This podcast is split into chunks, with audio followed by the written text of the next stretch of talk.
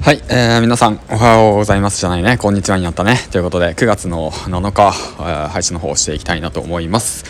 この番組は「いきはや無料メルマガのスポンサーの提供でお送りします。はいということで、えーと、こう今日もね今週1週間始まったわけなんだけども皆さんいかがお過ごしでしょうか？はい。またね、ちょっと昼間の休憩中でね、歩きながら、散歩しながらね、配信の方してるんで、ちょっと聞きづらいかもしれないですけども、まあ耳が暇な方はね、流し聞きしてくれたらいいかなと思ってます。はい、そんなこんなで、えー、っと、まあ今日のお話は何かっていうと、副業を始めてね、まあ1年と7ヶ月ぐらい経つのかな。はい、ということで、そんな感じでね、副業を始める前と後で、その変わったこと、えー、についてね、ちょっと話していけたらいいかなと思います。はい、うん。まあ、結論言うとなんだろうなその、まあ、自分の力で稼ぐっていうことをねえー、っとまあまなんだなっていうことですね。まあそのままなんだけど、まあ、それがねいかにどれだけすごい大切なことなのかっていうことなんですけどうん。まあ僕はね今まで、えー、どうだろうな10年間工場勤務してたんですよ。うん。もうそのきつい汚い危険って言われるようなところでねもう毎日毎日8時間プラスアルファ残業でね働いていたわけなんですよね。でまあコロナの影響を受けて、まあ、残業代が残業ができなくなってだけれども残業代を稼ぐために働かなくちゃいけない。じゃあどうしようかって考えた時にうんまあその当時僕が選択したのは、まあ、アルバイトなんですよね、まあ、別にアルバイトって別に悪いことじゃないんですよ。うん。うん。そうそうそう。今ねちょっと居酒屋のね周りを歩いてるんでこの時間帯になるとねその何て言うんだろうな酒屋さんがね、えー、お酒をね店舗に配ってるんでガラガラうるさいかもしれないですけど ちょっとまあその辺は気にせず聞いてください。で話戻すんですけどで副業を始めてねで最初にまあ僕がやったことっていうのは何かっていうとまあアルバイトなんですよ。でまあその当時の僕はねそのなんだろうその会社に勤めてお金をもらうっていう方法しか知らなかったわけでそうなったら手っ取り早くじゃあどこかの会社に勤めてまあバイトですよね。その人のそのとこの会社に勤めてでまた収入をもらうっていうそういった働き方そういったお金の作り方しか知らなくて本当に本当にねそのバイトし始めた副業を始めたっていう時はそういうスタンスだったんですけどでもねそれをするとねどうなるかっていうとあのー、結構ねめんどくさいんですよね。うん。なぜかっていうと仕事終わった後にまたそのねバイト先に行ってで準備してで移動してで移動時間別に給料もらえるわけじゃないしで着替えてでその当時はねえー、っと深夜の飲食店飲食店で働いてたんですけど、うん、食品加工会社で働いてたのかなでやってたんですけど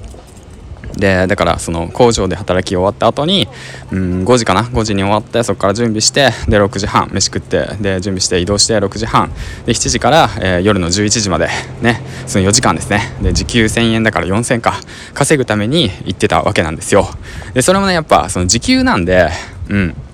あの何、ー、て言うんだろうな。タイムカード押してから押し終わるまでしかもらえないんですよね。その間の移動時間だとか準備にかける時間だとかその、まあ、説明を聞いたりだとか段取り聞いたりだとかそういった時間っていうのは自分でコントロールできなくてであとねやってる仕事も自分でコントロールできないんですよ。うん。なんかなんて言うんだろうな。うんととりあえずお金を稼ぐために自分の時間を浪費してたっていうようなイメージですね。うん、でそれがまあ、いざ何て言うんですかね。そういったものをやってたら、まあ、自分の体が持たないなと。でしかも給料も上がらないし時給もねすぐに上がるわけじゃないですし、うん、だからそれ結構きついなって思ってで、まあ、僕は副業の方をね始めてきたわけなんですよ、まあ、最初はブログから始まって、まあ、動画編集やったりだとか SNS やったりだとかアフリエイトやったりだとかいろんなことをやりながら、まあ、今はね中古せどりっていうものに行き着いてやっているわけなんですけどでねやっぱ自分でねお金を稼ぐっていうことをね、えー、と身につけると、まあ、何がいいかっていうとその依存しなくなるんですよね。本当。本当依存しなくなる。自分がやりたい時にやってでまあ何て言うんだろうな。やめたい時にやめれる。うん。で自分がねこの仕事をしよう。よし今日はこれだけ売ろうとかこんだけ仕入れようとか商品出品しようだとか。うん、でこのタイミングで、えー、っと売ろうだとかこの金額で売ろう。目標金額はこうだって言って決めてでそれでね、えー、っと動いていくわけなんですよね。でそうすることによって自分でコントロールできるし、うん、でその わざわざねあの行かなくてもいいんですよ。その何て言うんだろうなその会社に。会社に行かなくていいんですよ。それがすごい楽なんですよね。うん。まあ中古せどりっていうとやっぱ店舗に仕入れなくちゃいけないんですけど、まあ、それも自分でコントロールできるんですよ。あ今日今日行きたくないなと思ったら行かなくていいし。あ今日行きたいなと思えば行けばいいし。うん。であの行かない時でもやれることっていっぱいあるんですよねうん、商品選定したりライバルリサーチしたり今度どんな商品仕入れようかなとかさジャンルねどういったジャンルを選ぼうかなとかさすっごい勉強になるんですよね。うん、であと、あのー、物を売るっていうことに関してのそのスキルがつく、うん、だから、まあ、そういった意味でね全体的にねなんか商売のスキルがつくんですよね。うん、いやすごい嬉しいなと思ってすごい楽しいんですよねそれが。でそれプラスアルファその自分でやったことがそのままお金で返ってきてでしかもそのお金と同時にそのあの販売したお客さんから感謝で返ってくるんですよ。うん、そうそれがまた面白いなって思うんですよね。うん、でまあ何て言うんだろうなそのアルバイトしてた時っていうのはその感謝も何もなくてただお金のためだけに働いてたみたいな感じでそのこれ以上もそれ以下もないんですよね。うん そこに行ってその指示されたことをやってそれでお金もらってはいおしまい。なんですよ。うん、だけどやっぱ自分でね副業を選択してで自分で作り出す仕事っていうのはやっぱそういうのじゃなくてもう次があるんですよね。うん、じゃあ次どうしようかとか売り上げ上げるにはどうすればいいかとかさ。ではもっとこのジャンル仕入れてみようだとか、うん、もうここういった工夫をしてで商品説明書いてみようだとか、うん、で、まあ、ここまで来たからあとはちょっと外注頼みたいなと、うん、じゃあ外注頼むにはどうすればいいかなだとか。でそして外注化頼めたらさ外注化頼めたまでのその動線だとか仕組み作りをコンテンツとして販売してみようだとか。まあそういった思考に変わっていくわけなんですよ。うん、そういったのがねその自分でえっと、その仕事を作り始める作り出すっていうその感覚が、まあ、副業、うん、やるメリットだなってすごい思うんですよね、まあ、多分それがなんだろう考え方が変わったっていう形ですね。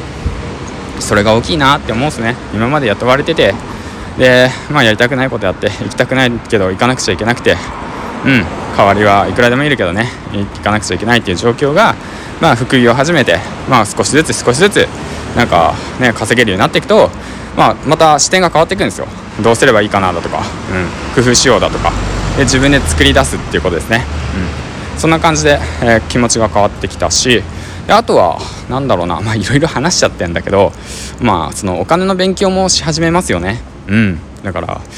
うん そうそこかな、まあ、まとまってないけど話が。何が言いたいかっていうと本当ね副業して会社に依存しないその仕組みっていうかそういった環境を作るっていうことはね本当にもう大切なことだなってもう本当身をもって実感してます。はい。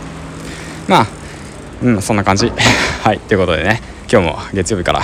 まあいろいろ話しちゃったけどまあね、これから副業頑張ってるよ頑張ってみたいって思ってる方はねまあコツコツいろんなこと挑戦して自分のね合う副業を選んでそれでね小さな結果から積み上げていけばいいかなって思ってます。はいでは以上金ちゃんでした。バイバイ。